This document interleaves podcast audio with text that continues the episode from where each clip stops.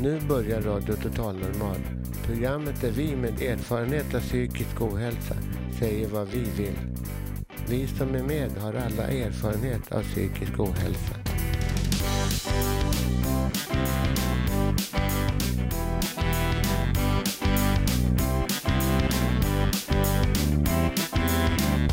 Du lyssnar på Radio Total Normal.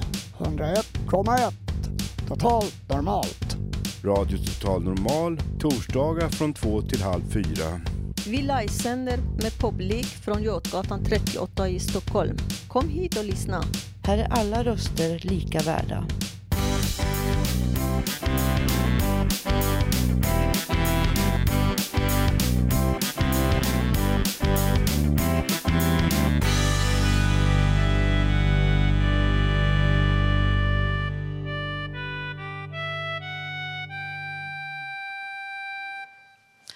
Varmt välkomna till dagens sändning av Radio Total Normal. Vi sänder direkt med publik från Götgatan 38 på 101,1 MHz. Och ute är det grått och trist väder idag. Det är en typisk tråkig höstdag. Men här inne är det desto varmare. Vi dricker kaffe och fika tillsammans och vi har en förväntansfull publik framför oss. Idag... Tack. Idag har vi mycket att bjuda på. Vi som är programledare idag heter Wall och Blyhagen och Karin Lundgren. Vi kommer bland annat att höra Mr X berätta om två diagnoser, nämligen neuros och borderline. Och efteråt kommer vi att ha en publikdiskussion. Janne har varit ute på stan och frågat allmänheten vad, det, vad den tycker om de globala klimatförändringarna. Jag kommer också att läsa en kärleksdikt. Ja, för det är med kärlek vi gör det här programmet. Så låt oss börja.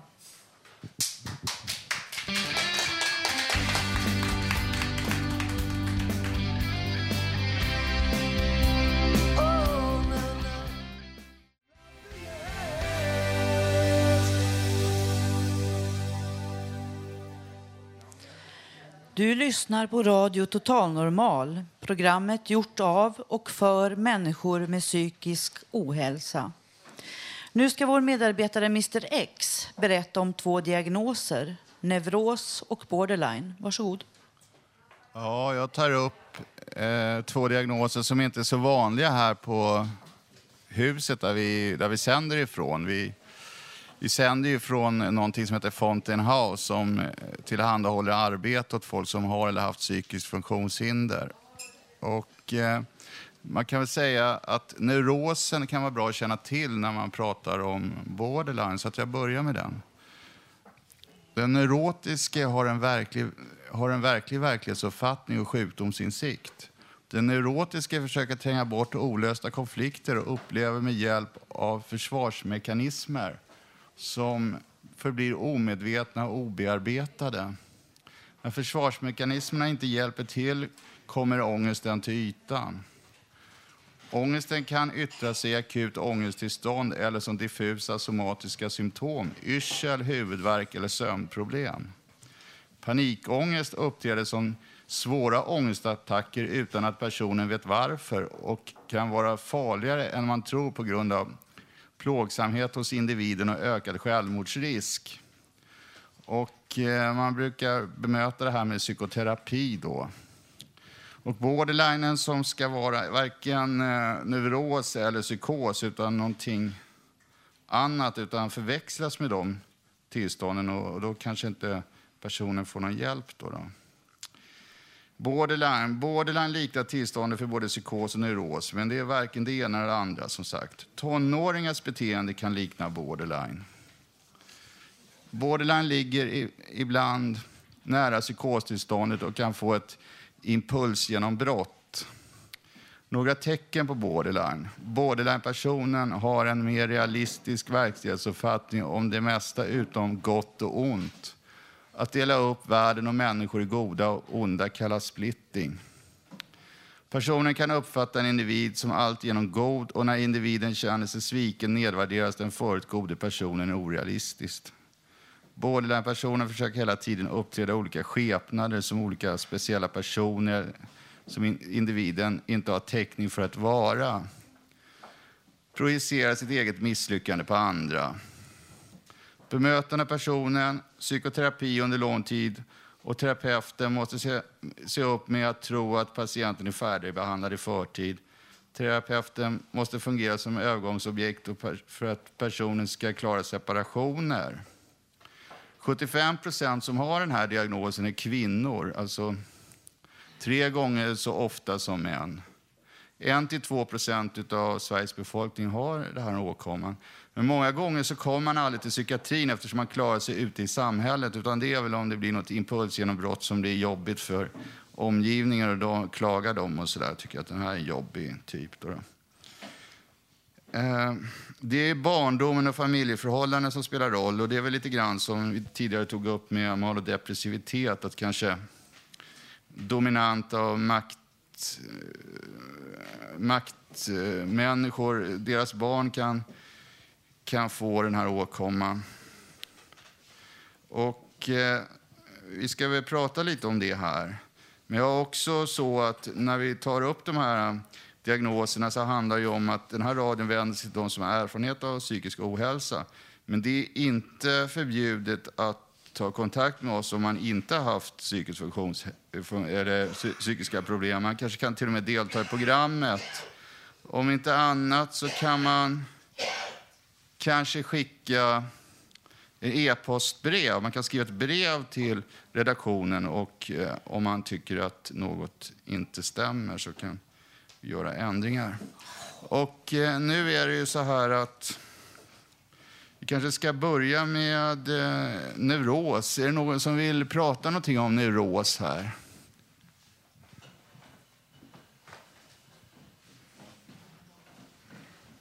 Neuros alltså. Neuroser, är inte det sånt... Jag kommer inte ihåg när jag har läst själv psykiatri. Det är tio år sedan. Men är inte det någonting vanligt förekommande som de flesta människor har? Att man kan, kan vara neurotisk i vissa perioder utan att diagnostiseras på det sättet? Ja, jag tror att det är, det är neuros. Är nog det så. Det är väl, det är väl liksom så här, det är väl sån kvinnogrej det också. Att neurotiska kvinnor har man hört talas om. Det är, det är som hysteriska kvinnor. Alltså, på 1700-talet trodde man att hysteriska kvinnor var det på grund av att livmodern åkte runt i huvudet på dem. Så att jag... Men jag vet inte, är det någon annan som har någonting att säga om det här? Det är väl väldigt individuellt det här med hur man är som kvinna. Om man är neuros själv tycker jag att det kan vara ganska normalt att man eh, ja, är glad och sådär. Ja, neuros jag vet inte så mycket om det, men eh, ja, det kan väl kanske även killar ha. Så att jag menar det. Tack för mig. Är det någon mer som har... Ja, vänta. Jag har hört att alla är neurotiska, mer eller mindre. Att alla har neurotiska drag. Jo, men det tror jag också när man har stress på jobbet och sådana saker och inte klarar av det. Då känner man, eller klarar av det. Man kanske inte behöver misslyckas i sitt arbete. Det kanske man har pressande chefer eller att man får direktiv från, från, om man jobbar till exempel i en myndighet och så får man direktiv som är kontraproduktiva med det man arbetar med, då får man ju ont i huvudet och inte kan sova. Så det är väl inte så konstigt. Ja, hej. Det här med diagnoser är, nu sa någon gammalt, det redan har funnits, ja, nu sätter man ju alla i fack. Men för 1800-talet nämner du kvinnor som svimmar och sånt, eller? Hade de inte för snörra på snörra liv, också snörliv? Ja, ja, men det var ju intressant. Ja, vänta här. Jag hörde för några år sedan om en förschizofren personlighet som skulle kallas schizoid. Det skulle vara något som man som eh, schizofren eller svaga människor hade i mångt och mycket innan de rasade och kanske även att det kan finnas personer som är lite mer rigida som kanske klarar sig med en personlighet som, som schizoid även under, under många år. Men jag vet inte. Det är väl inte mycket mer. Tack.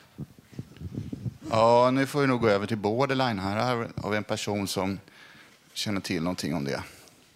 Ja, precis. Vi pratade ju i förväg. Eh, jag har känt en person och jag känner till en killkompis som var tillsammans med en tjej som eh, har borderline.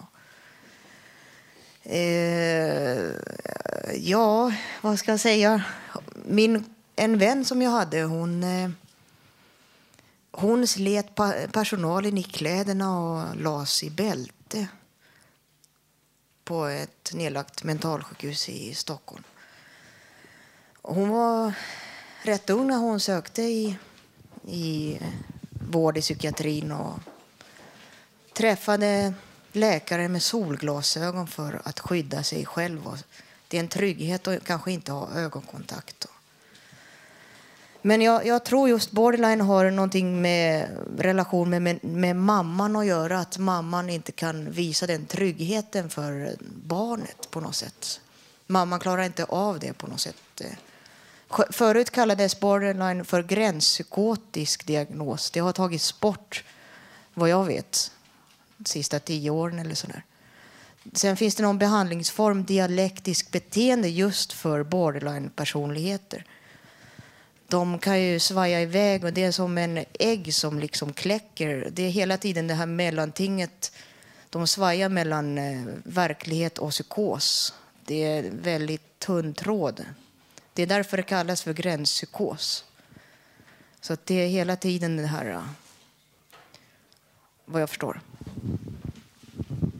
Ja, jag tror inte det är riktigt. Du kanske har rätt i viss mån, men, men det, som är, liksom det, det som är med den här diagnosen är att det är, är varken en psykossjukdom eller en neurossjukdom, utan det ska vara, eller sjukdom. Eller, vi vill inte använda ordet sjukdom här, men, men liksom tillstånd, utan det är någonting, någonting Förut så fick alla rutinmässigt den diagnosen, sådana som de inte kunde sortera in under de andra diagnoserna. Då liksom ramlade den här automatiskt ut. Då, då fick man liksom, ja, löpande bandstämpel. Då liksom. Om man inte var psykotisk och inte neurotisk, då fick man det här. Då, så.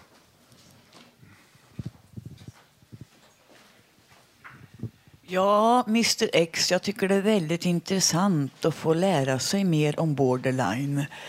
Ehm, eh, um, uh, Vår medarbetare Susanna pratade lite grann om mamma och relationen. Vi har uh, försökt att... Eh, vi tycker... Ehm, ja, vi, vi, är adoptivbarn, min syster och jag. Och eh, vi har haft kontakt med båda mammorna och vi har nu börjat att förstå mer och mer och det är väldigt intressant att vi får lära oss mer om det här. Det gör oss mera lugnare och klarare. Tack Mr X. Ja, då får vi kanske avrunda den här lilla debatten och sen fortsätta.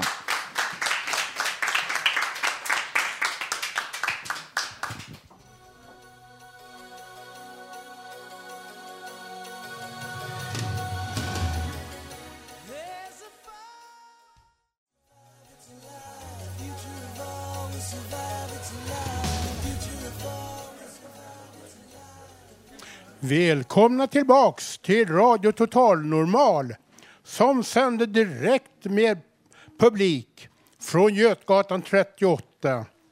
Nu ska vi höra vår medarbetare Cecilia sjunga en av Cornelis Vreeswijks mest kända låtar om fröken Cecilia Lind. Ja, hallå. Jag heter Cecilia och och Lukas kompar mig på gitarren. Eller hur? Mm. Ska vi ta det E.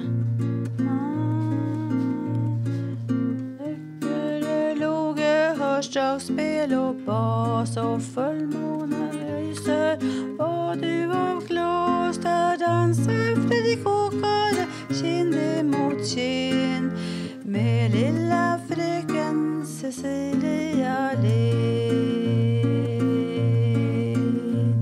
Hon dansar och blundar så nära intill. Hon följer i dansen precis vart han vill. Han för och hon följer så lätt som en vind. Men säg varför rodnar Cecilia Lind? Säg vad det för det Fredrik Åkare sa. Du doftar så gott och du dansar så bra. Din midja är smal och barmen är trin Vad du är vacker, Cecilia Lind. Men dansen tog slut och vart skulle de gå? De bodde så nära varandra slut kom de fram till Cecilias grind. Nu vill jag bli kysst, sa Cecilia Lind. Vet hut Fredrik Åkare, skäms gamla karn Cecilia Lind är ju bara ett barn Ren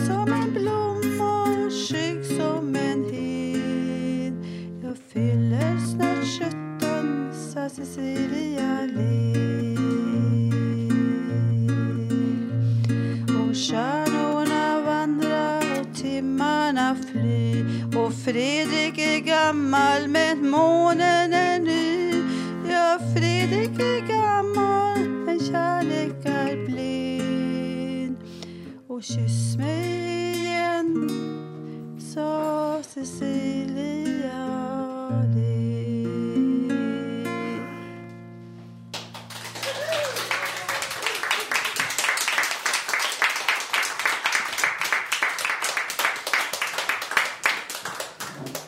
Ja, vi tackar Cecilia för den låten. Den var jättefin. Nu ska vår medarbetare Susanna Skogberg bjuda på en personlig betraktelse som heter Min fina röda cykel. Tack. Jag har köpt en cykel. Helt ny, klarröd. Lyxig med många växlar, den senaste modellen. För det är väl det man ska ha, den senaste och exklusivaste modellen.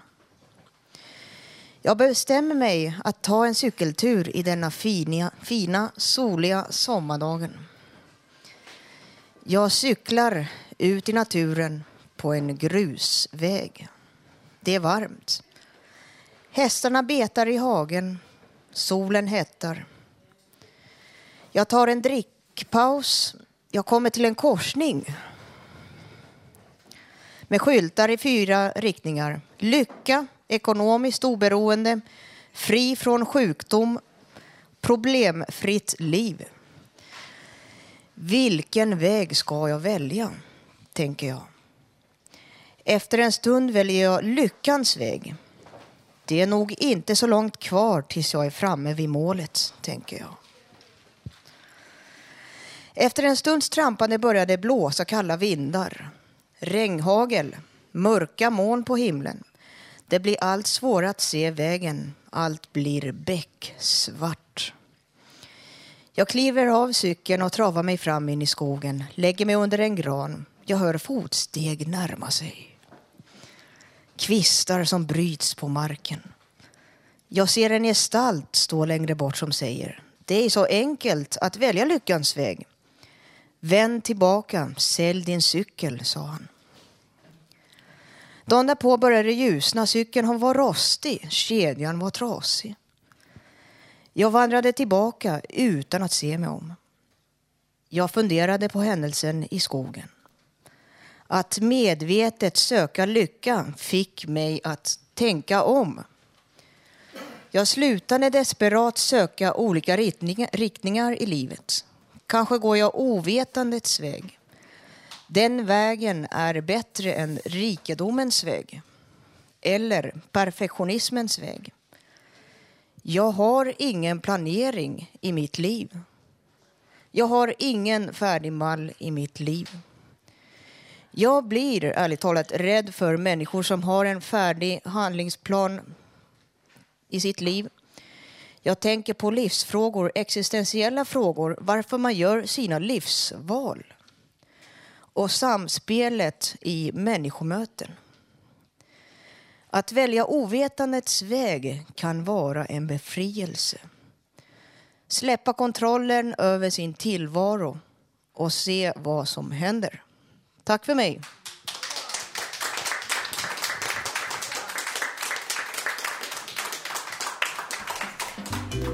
Poesi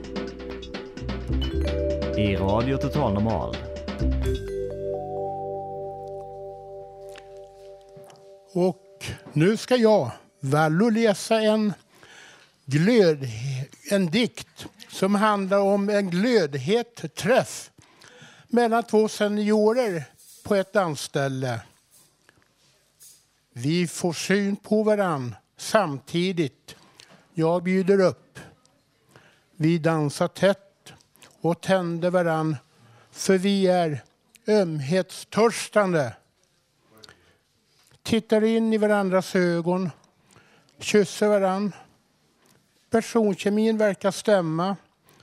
Vi lämnar danslokalen, åker hem till någon av oss. Vi känner oss trygga med varann. En lätt supé med lite vin. Efter ytterligare med lite kyssar och smek. Så vill vi älska med varann. Med frenetisk kraft jag pumpar jag med het glöd in i din sköna vulva. Hungrigt min lava i dig, min sköna. Du tar emot mig hungrigt tills vi ligger utmattade bredvid varandra. Helt still och lyssnar på vår kärleksmusik från nattradion. Barry Whites sköna mörka röst efter Frankie Boys My, My Way. Vi somnar och vaknar tätt, tätt tryckta mot varann till en vacker solig dag. Kysser smeker varann till bristningsgränsen och vi kommer bägge igen tillsammans. Nöjda och tacksamma äter vi frukost, duschar och tar dagen som den kommer. Livet leker för två mogna ungdomar i seniors, senioråldern. Ta och krama varandra oftare vid danserna där personkemin stämmer. Var rädda om varann. Utan tvång, för man äger inte varann. Tack för mig.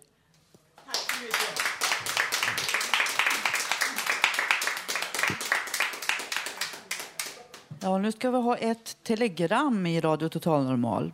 Det handlar om attitydprojektet som nu har tagit, dragit igång. Och det är ett projekt som regeringen har initierat och som ska pågå från och med nu till och med år 2012. Projektet riktas främst till allmänheten och ska motverka fördomar kring psykisk ohälsa. Men också personal inom bland annat psykiatrin och polisen är viktiga målgrupper.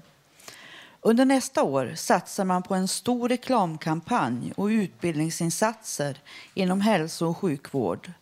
Man ska också utse så kallade eh, attitydambassadörer som är personer med egen erfarenhet av psykisk ohälsa. Och de ska framförallt jobba med att informera allmänheten via massmedia. I en tredje fas ska attitydprojektet riktas till arbetsgivare så att fler arbetssökande med psykisk ohälsa får möjlighet att komma ut i arbetslivet.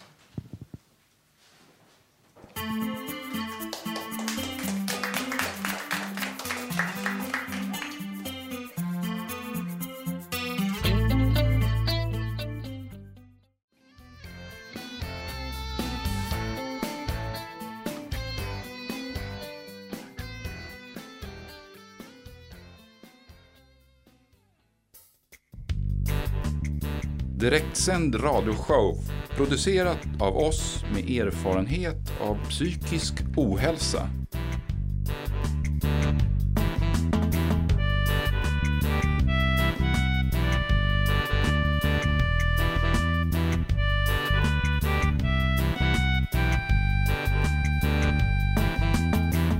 Radio Total Normal Välkomna tillbaka till Radio Total Normal. Vi sänder live med publik varje torsdag mellan klockan två och halv fyra. Nu är det dags för vår medarbetare Robert Ens monolog. Ja, den heter, det är en sång, en rap helt enkelt, Herre på jorden. Fan trott, vem vet, vem vill ha en enkel till Belsebub Palace? Fan trott, vem vet, vem vill ha en enkel dit? Fan trott, vem vet, vem vill ha en enkel till Belsebub Palace? Fan trott, vem vet, vem vill ha en enkel dit?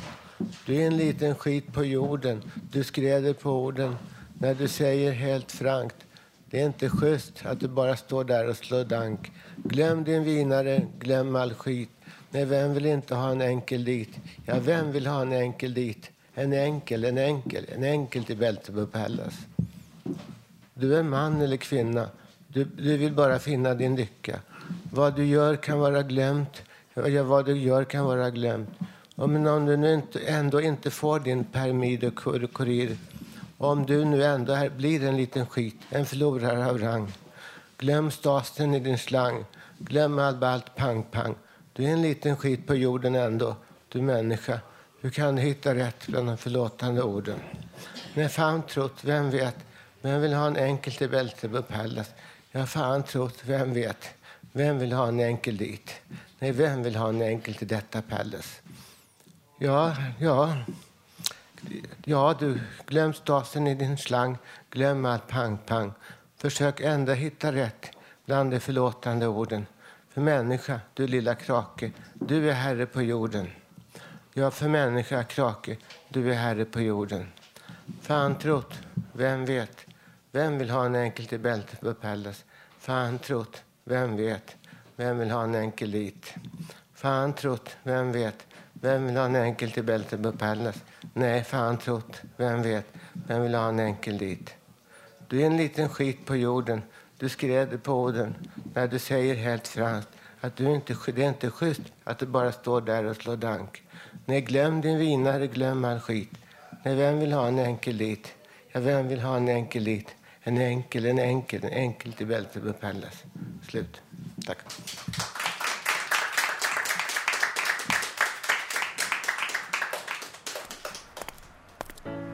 Rakt in från Stockholms gator. Nya frågor från Radio Total Normals reporter Janne.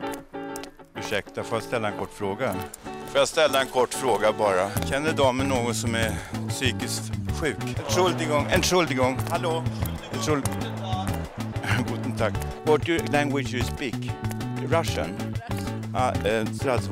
Hur gör du för att få må bra? Ingen aning kompis. Nej, men det spelar ingen roll vet du. Om normala människor är tråkiga ja, så tack är jag så mycket. inte tråkig. Nu ska vi på Radio Total Normal ta upp ett ämne som har diskuterats mycket i media på sistone. En fråga som angår alla och som har med vår framtid att göra. Janne har gett sig ut på stan med mikrofonen i högsta hugg för att fråga folk om de globala klimatförändringarna. Eh, vad har damen för tankar kring klimatet? Klimatet? Ja. Regnigt. Ja, men vad, menar, eh, eh, vad har du för tankar? Hur kommer det att bli i framtiden tror du? Ska det vara så här mer och mer så här konstigt väder? Ja, det tror jag. Mer regn. Vad kan vi göra åt det tror du? Vad man kan göra? För att eh, få det normalt, eller bra klimat? Nej, men det är väl att hålla på som de gör. Du menar klimatmötet då i december i Köpenhamn? Ja, och att man tänker extra och att politikerna gör sitt. Då. Kan du ge något tips själv? Du kanske är kemistutbildad? Jag är kemistutbildad, kanske du kan? Nej, jag har inga tips. Men vad tror du om det här med elda med fossila bränslen? Alltså, jag kommer från Värmland. Mm. Vi eldar med ved. Det kanske inte är så bra, jag vet inte. Nej, men nå- någonting måste man värma upp bostäder med. Precis. Jag tycker ved skulle vara ganska bra för det är naturligt på något vis. Det växer i skogen. Men om alla, alla i Stockholm skulle elda med ved så skulle... Jag, jag, man, jag tror man måste ha olika lösningar beroende på hur man bor, hur man lever. Tack så mycket då. Lycka till. Tack. Vi har en fråga bara. Vad damerna, vad, ja, det ska jag säga nu. Vad har damerna för tankar kring klimatet och klimatfrågorna som är så aktuellt nu? För tankar, ja. Eh, det är väl jättehemskt det som håller på att hända i vissa delar av världen. Och att alla måste hjälpa till för att det ska bli bättre. Har du någon idé hur vi ska göra för att få det bättre? Alltså, all, om alla hjälper till på individnivå så kommer det väl hjälpa till i stora loppet liksom. Vad tycker du vi ska göra? Källsortera och kanske inte åka så mycket bil och önska kunna säga att man slutar flyga men det kan man nog inte göra. Vad har de för tankar kring klimatet och klimatfrågorna? Inte så mycket tankar tror jag. Tyvärr. Någonting har du väl tänkt? Har du kommit på någon snilleblixt? Nej, tyvärr inte. Vad åt du till lunch? Eh, soppa? Var den god? Ja, den var god. Var den miljövänlig? Ja, det vet jag inte. Det var den säkert. var, jag hoppas det. Så, hej då. Hej. Vad har du för tankar kring klimatet, klimatfrågorna? Att jag tycker vi borde, att vi faktiskt borde ägna lite mera tid åt, eh, åt klimatfrågor och lägga lite mera energi på som, sådana enkla saker som vi faktiskt alla kan hjälpa till med. Och då till exempel? Ja, till exempel so- sopsortera sådana lätta saker. Ta, b- inte ta bilen lika ofta och så om det inte behövs. Tack så mycket för svaret. Då. Du är välkommen till Radio Total Normal torsdag mellan två och halv fyra. Götgatan 38, det är bara att gå in där.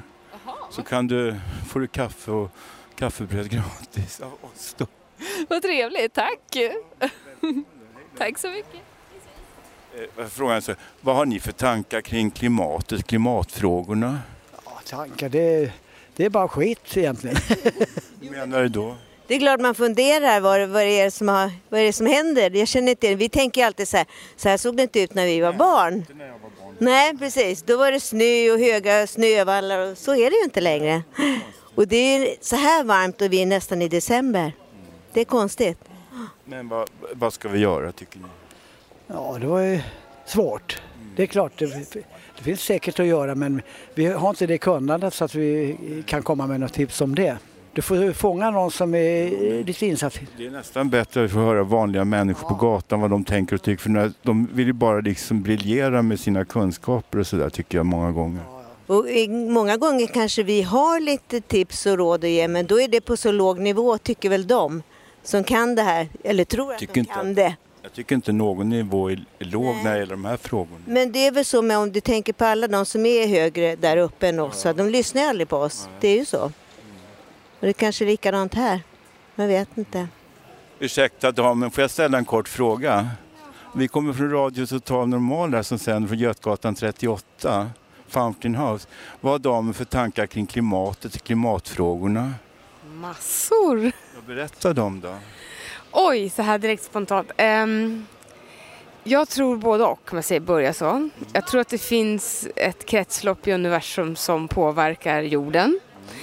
Plus att människan också påverkar naturligtvis med kemikalier och så vidare. Va? Och våra utsläpp. Jag tror att det både är, alltså människan har släppt ut för mycket skit i atmosfären och ja, i vattendrag. Plus att det kan vara någonting annat också som alltid kommer pågå, ett kretslopp som alltid kommer snurra runt. Och då måste man liksom tänka i det stora liksom. Vad har du för tankar? Vad, vilka åtgärder? Ja, men sen är det ju en självklarhet att som jag själv skulle aldrig ta körkort. Men man är människa. När jag skulle föda mitt tredje barn för 20 år sedan då tog jag körkort för jag skulle inte klara det med tre barn, mitt liv. Ja, då, kö- då köpte man en bil och tog körkort. Va? Men sen ja, jag kör inte så ofta ändå, mer när jag behöver. Man vill ut till de där vackra platserna. Då, då liksom, det, liksom, det finns en paradoxalhet där. Eh, jag skulle vilja säga så här att vi borde egentligen ändra våran uppfattning om vad är lyx, vad är livskvalitet, vad är att må bra som människa och det, det, vi måste tänka som indianerna gjorde. Att leva i samklang med naturen, det är det, är det enda, det måste vi göra. Och det, det, människan kommer gå tillbaka till det tänkandet men det kommer bli, vi har ju börjat. allt det här slit och slängköret som människan efter industrialiseringen tyckte var så häftigt. Det, liksom, det växte ju 60, 70, 80-talet liksom.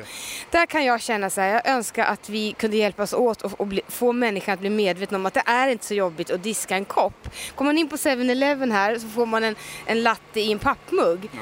Istället, liksom, varför inte kunna ta den där minuten i lugn och ro, dricka upp sitt kaffe och sen så tillbaka, liksom, lämna tillbaka den där muggen så diskar de den. Varför måste man gå och dricka det här kaffet?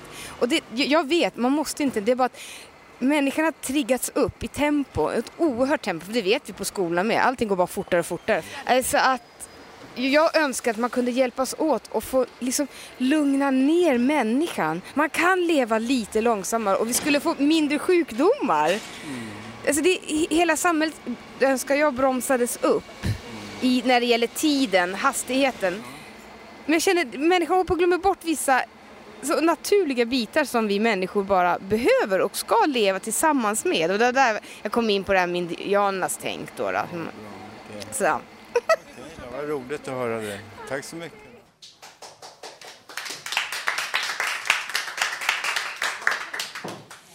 Ja, vi tackar Janne Holmbring för den, det reportaget. Nu ska vi ha en publikdiskussion. Jag tänkte haka på det som sades på slutet här om att vi skulle leva som indianerna. Äh, eh, Kom mig att tänka på regnskogarna. Det skövlas ju regnskog eh, varje dag och eh, man räknar med ungefär en fotbollsplan var fjärde sekund. Så det är en ganska massiv avverkning av regnskogarna. Är det någon här som har någonting att, säga? Här? Ja, i Sverige har man ju alltid fokuserat på utlandet så att säga. Man klagar på regnskogarna när de huggs ner och så vidare. Men alla kalhyggen i Norrland och så vidare. Och ska det vara kalhyggen där och så ska man plantera på gårdarnas mark? Är, är det riktigt? Och jag menar, det finns ju sådana här, man kan ju plantera energiskog och sånt och ut, utvinna etanol i Sverige också. Det finns ju massa arealer som inte eh, utnyttjas för att folk eh, lever i utanförskap i, i Norrland. Och eh, för övrigt så tror jag att, att det här med klimatet är ju det att nu så har det blivit förhöjt så att det har blivit varmare och det behöver inte alltid genom vara negativt men det måste bromsas upp så att inte temperaturen stiger ytterligare. Så att det kommer, sen är det en bufferteffekt innan, innan, det, innan det sjunker så man måste göra någonting och då hoppas jag att de gör någonting i Köpenhamn. Tack. Är det någon annan som har något?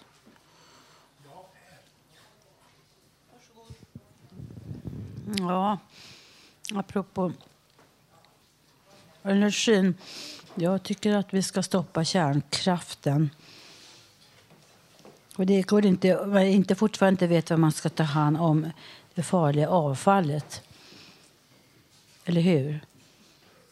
Bygga normal naturlig vågkraft, vindkraft, solenergi, miljövänligt. Vi måste ju ha energi, ved på något vis, eller hur? Jag kämpar mot läkare mot kärnkraft. Tack. Susanna?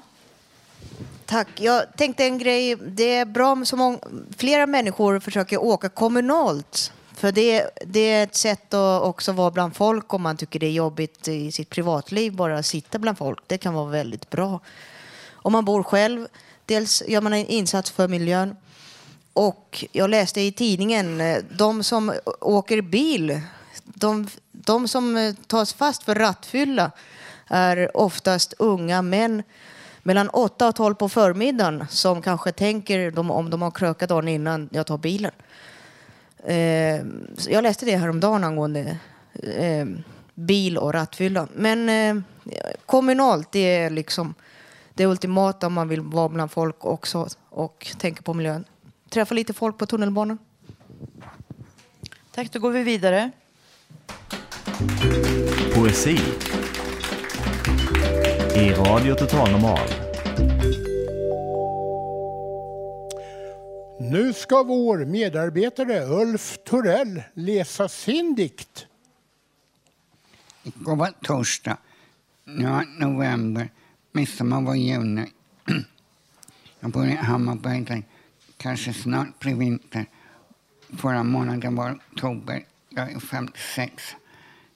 Fartyg reste 1969 till 70. Jag var på en tid sedan kom båten till sjön Atlanten. Dessutom var platsen Panamakanalen. Jag var bland annat i Hamburg, Tyskland, Antwerpen, Belgien, Finland. Jag var i Europa, Sydamerika. Idag är fredag, påsk var vår. Nej, 2009. Juni, juli var sommar, solsken. Och nästa år, 2010. Juli var en tid sedan sommar. Natt är mörk, moln, kväll, månen lyser, stjärnor blinkar. Fredag, december 13.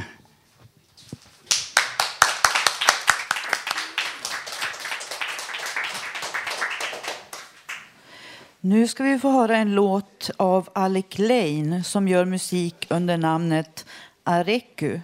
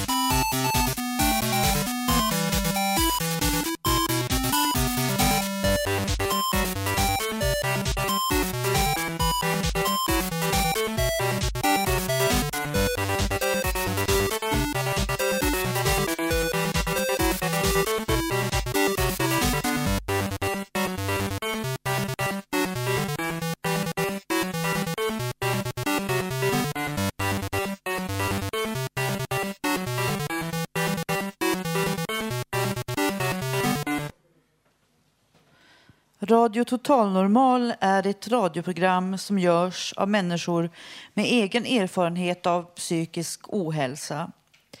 Nu ska vi få höra en presentation av en av våra medarbetare, Mr X. Jag heter Mr X och eh, jag kallar mig så. Jag gör vissa inslag som kommer med ibland. Då då. Och en del är väldigt kontroversiella. Och andra kanske är mer upplysande. Och eh, ja, upplysande för att minska missförstånd. Vad betyder radion för dig? Ja, att jag kanske har uttalat tankar som jag har tänkt under lång tid och eh, fått chans att ventilera dem. Dels är det ju det här att jag kan förändra någonting och då känner jag också att jag har sagt till. Jag har sagt till vad jag tycker och tänker.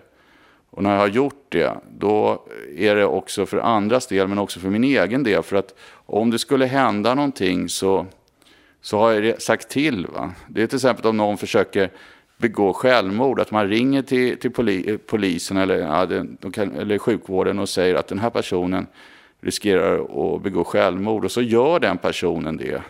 Då kan man känna efteråt att jag ringde i alla fall. Istället för att grubbla hela livet på varför ringde inte jag? Hur kan Radio Total Normal förändra samhället? Ja, jag tror att vi kan förändra genom att eh, visa lite grann. Det är, det är vissa medarbetare här som menar på att ta upp den här farlighetsprincipen. Att det är nästan snarare så att vi, eller den här gruppen som det här berör, är mindre farliga än andra helt enkelt. Det är många gånger så kallade friska personer som är farliga. Alltså krogvåld i krogköer, oprovocerat våld. Till exempel en, en bilolycka när två kör ihop med sin Merca och BMW kan ju orsaka att någon blir ihjälslagen eller ihjälskjuten i värsta fall. Och eh, det, det, sånt våld är mycket, mycket större. Så att det har blivit mycket fokusering på det i programmen. Och det är både bra och dåligt att vi ska behöva upplysa om det i våran radio. Så att, eh, men, men- men, sen också att vi, vi tar upp oförrätter som har hänt. Alltså att fram till 1975, de här steriliseringarna, det att man inte kan gömma sig. De läkare som gjorde det här borde stå till svars för det.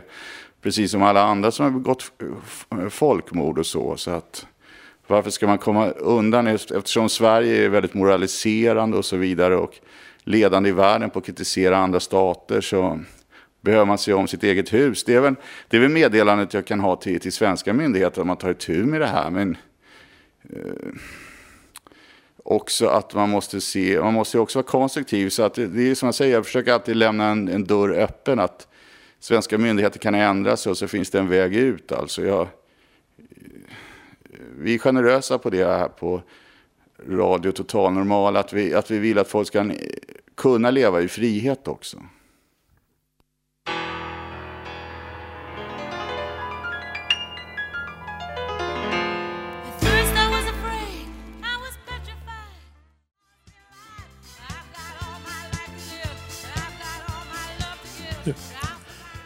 Låten som vi hörde nu, I will survive med Gloria Gaynor, var en låt som Ronald Larsson här på redaktionen har önskat och som han har växt upp till på 70-talets musik.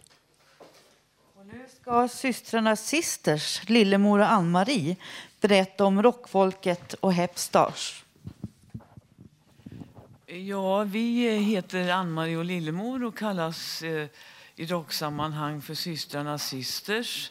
Vi har i tidigare program berättat om Burken och rockfolket men för nya lyssnare kan vi ju berätta att Leif Burken Björklund började på Nalen i slutet av 50-talet. Rockfolket bildades 1972 och bestod av Burken, entertainern Bertil Bertilsson, joddlaren Sigge Ernst, rockkungen Rockragge Nygren, om namnet är bekant för äldre och yngre. Eh, vi fick reda på att vi var sysslingar med Rockragge Nygren när vi träffade vår biologiska mamma 1977. Därav vårt musikintresse.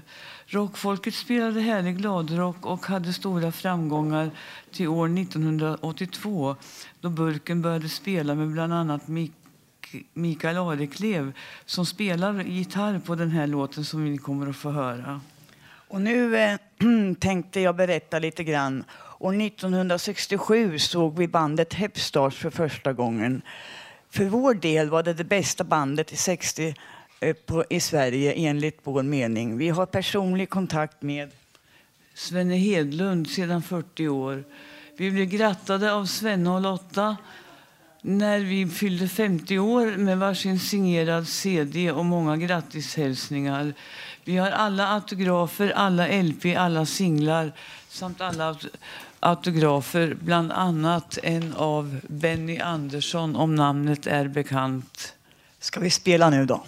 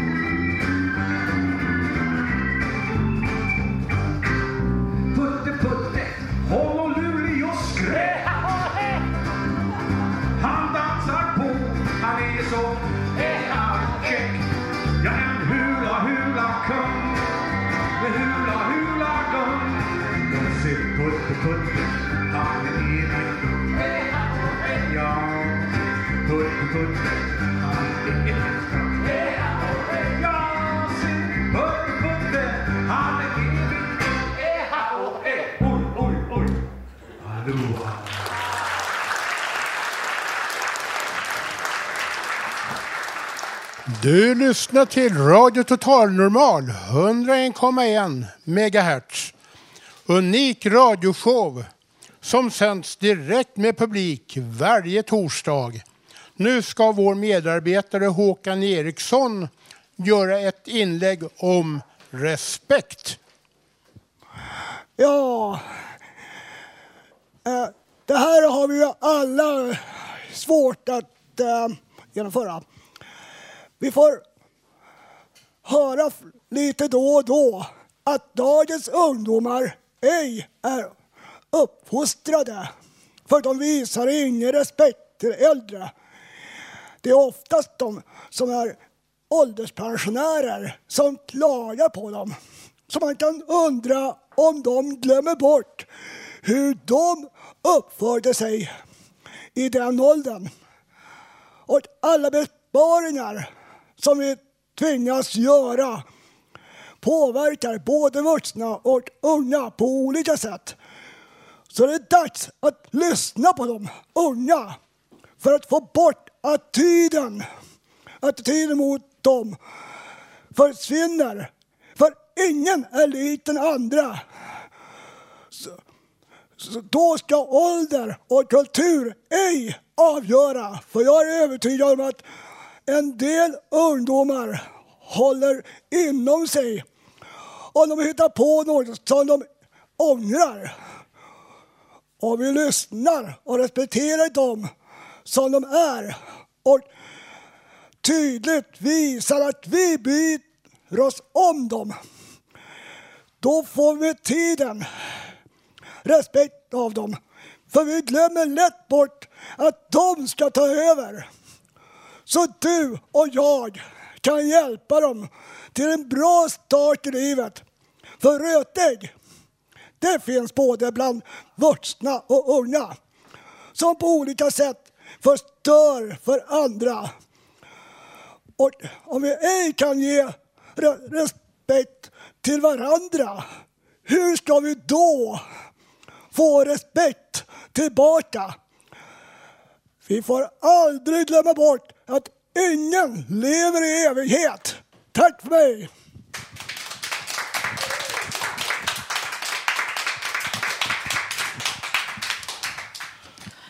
Nu har det blivit dags för veckans repris. Vi ska träffa en 24-årig kurd, Sorin Suara, eh, kurd från Irak, eh, som berättar om hur han torterades redan som barn, blott tio år gammal, i sitt hemland Irak. Det var år 1996, tio år gammal var jag då. Då hade vi precis kommit hem från eh, den svenska ambassaden i Iran hem till irakiska Kurdistan då. Och då misstänktes jag för att eh, ha åkt till Iran för att prata med islamisterna. Då det var en helt vanlig dag i skolan. Som eh, vi hade religionlektion. Läraren stod på sin plats, vi satt på våra platser. Så kommer in två lite äldre ja, killar. Bara pratade med läraren, viskade till honom. Så ropade de upp fyra namn i klassrummet. En av dem var jag då. Gick vi, fick vi gå iväg med dem ut ur klassrummet till lärarrummet, hans privata rum. Vår religionlärare då. Ställde en massa frågor vad, vi gjorde, vad jag gjorde i Iran. Varför åkte jag dit? Vad var syftet liksom med hela grejen? Då berättar man, ja, svenska ambassaden för vi ska lämna landet, vi ska åka till Sverige. Var vi på en familjeintervju, men det köpte han inte. Utan låste han dörren, slag mot ansiktet, dra i örat, lyfte upp polisongerna och sparkar och slag i, säg 20 minuter. Och det spelar ingen roll hur mycket man skriker och gapar och ropar på hjälp för att de utanför dörren, de och läraren som håller på och slår mig, de sitter i samma båt. De tillhör samma grupp. De vet mycket väl vad som händer där inne. Men det händer inget. De gör ingenting. Går 20 minuter. Han hämtar träbit som ja, ganska tjock, stor, inblöt i kallt vatten. Så får jag ta emot slag, händerna. 30 vänster, 30 höger. Så får jag sitta där och bara lida i en halvtimme till ungefär. Men fick, du fick ha märken kvar i händerna Jag fortfarande? har märken kvar eftersom jag var tio år så märkena har ganska... De har läkt ganska bra. Men man ser ändå det är lite här. Spräcktes. Och ögat. Man ser att sista slaget fick jag i ögat. Jag har ett R. Ja. Och man kollar noga så ser man att högra ögat är lite svullen här fortfarande. Det var det som hände den dagen. Vad hände sen då? Du kom hem till dina föräldrar och berättade det här. Eh, min pappa bodde i Sverige då. Han försökte få hit oss. Genom eh, avhjälp genom Röda Korset. Då. Din mamma blev misshandlad också? Min mamma blev misshandlad i fängelse. ja. De kom, kommer ihåg när jag var ungefär 10-11 år. Någonstans däremellan. Mitt på natten, säg tre på morgonen då. Bara bankar dörren, beväpnade soldater. De kommer, de drar mamma in i bilen och vi alla gråter. Vi, vi, sex syskon, vi har inte pappa. Det är bara barn liksom. Vår äldsta var 17. Bara gråter det enda vi kunde göra och grannarna vågar inte säga någonting. Är det någon som kommer och ställer sig i deras väg får de en kula i skallen rakt av. Avrättning mitt på gatan. De får sitta några månader. Och med hjälp hit och hjälp dit och betala massa pengar och snälla släpp henne, snälla. Till slut släppte de henne men då var hon psykisk och ja, skadad för alltid. Än idag hon, hon mår inte bra. Men du har sett eh, torterade människor från du var fem år? Från fem år då var det, det när eh, Saddams regering då var som hårdast mot kurderna i irakiska Kurdistan då. Då efter det som hände med Halabja, den kemiska alis. Ke- någon kemiskt eh, experiment var det? Precis. En hel stad, 5000 invånare dog i loppet av någon timme. Och den staden låg väldigt nära min stad. Så alla var ju rädda och spända. Eh, 1991 rymde hela staden. Det är sådana grejer ser man bara på skräckfilmer. Att en hel stad med ungefär 800 000 invånare bara packar sina grejer och flyr till fots mot iranska gränsen. Och det var inte en enda människa kvar i hela staden. Alla flyr till fots genom bergen och allt det där mot, eh, iranska Kurdistan. Men på vägen dit det finns hinder. Soldaterna kom.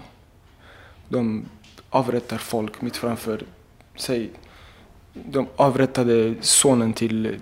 Mamman stod och kollade på när hennes son blev avrättad och så fick hon betala för kulan. Betalade hon inte för kulan blev hon också avrättad. Folk var tvungna att stå och kolla på. När det här hände mitt framför allihopa. Du såg det här? Det här såg jag som femåring men just då tänker man inte på det så mycket. Det är nu på senare tid man har försökt dölja det och inte tänka på det. Men än idag när man ser att en kvinna gråter på TV, på filmer eller sådär. Man kan inte det. Jag tål inte att se det. Man ser, hon gråter. Snälla vad har min son gjort? Hennes son kan vara 13-14 år gammal och får en kula i skallen. Så får mamman betala för kulan.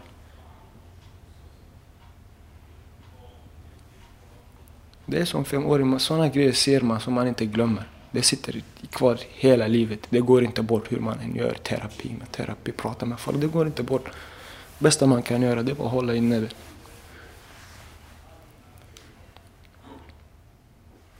Men du har sett sådana otroliga grymheter. Hur klarar du av att leva med det? Tack och lov har man, har man, kommer man från en stor familj. Det, man har inte varit ensam. Någon. Jag tror ensamheten... Levde man i ensamheten hade man eh, inte klarat av det. Men tack vare att man har en stor familj och alla är sams och lever tillsammans och så vidare tänker man inte på det så mycket. Men det är ganska normalt ändå om man kommer därifrån, om- om man har upplevt det där. För alla har upplevt det. Det är inte bara jag. Det är miljoner. Det är inte bara en, två. För det är ganska normalt. Du kom till Sverige sen. Jag kom till Sverige 1999 med hjälp av Röda Korset då. Då åkte hela familjen hit. Lämnade landet för gott. Hur många var ni då i familjen? Sex syskon, mamma, pappa, åtta personer i familjen. Idag har pappa flyttat tillbaka till hemlandet. Men inte du? Inte jag. Varför då? Åker man tillbaka dit, då är det samma land som man har lämnat, samma stad, samma ställe. Då är det mycket lättare att få allt det här i huvudet igen och se det här. Komma ihåg det och det kan man inte leva. Så kan man inte leva. Varje dag ångest. Man kan inte leva med ångest. Det går inte. Det skulle inte fungera. Men du har klarat dig ganska bra här. Du har, in, du har inte gått i någon terapi. Det har jag inte gjort. Första gången officiellt när jag pratar med någon, det är nu när vi sitter. Man har försökt dölja det som en pokerface och se glad ut och hålla humöret uppe alltid. Det är det bästa man kan göra. Man kan inte sitta och tänka på sådana grejer varje dag. Det skulle inte fungera. Det skulle inte gå. Hur har det gått för dig nu då? Du arbetar och... Det har gått bra. Jag har gett mig in på arbetslivet nu senaste tre åren sedan jag gick ut gymnasieskolan. Och lever ganska normalt liv. Jobbar 9 till 5 varje dag. Efter jobbet går jag och tränar. Sen sitter jag hemma och läser en bok eller ja, kollar på något tv-program.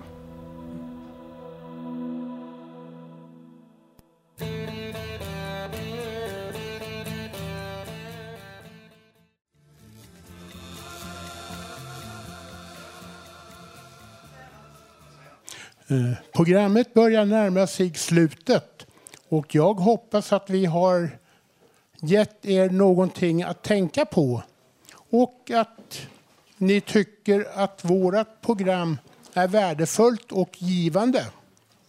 Idag har vi hört bland annat Mr X berätta om neuroser och borderline.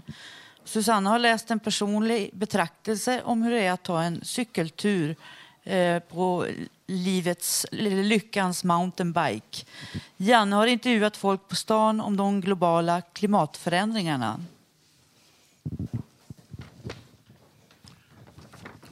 Dagens producent heter Hanna Samlin. Tekniker Gustaf Sodén. Musikläggare Peter och Susanna. Och projektledare Bodil Lundmark. Och vi som har varit programledare idag heter Vallo Blyhagen och Karin Lundgren. Lyssna på oss igen nästa torsdag mellan klockan två och halv fyra på 101,1 MHz.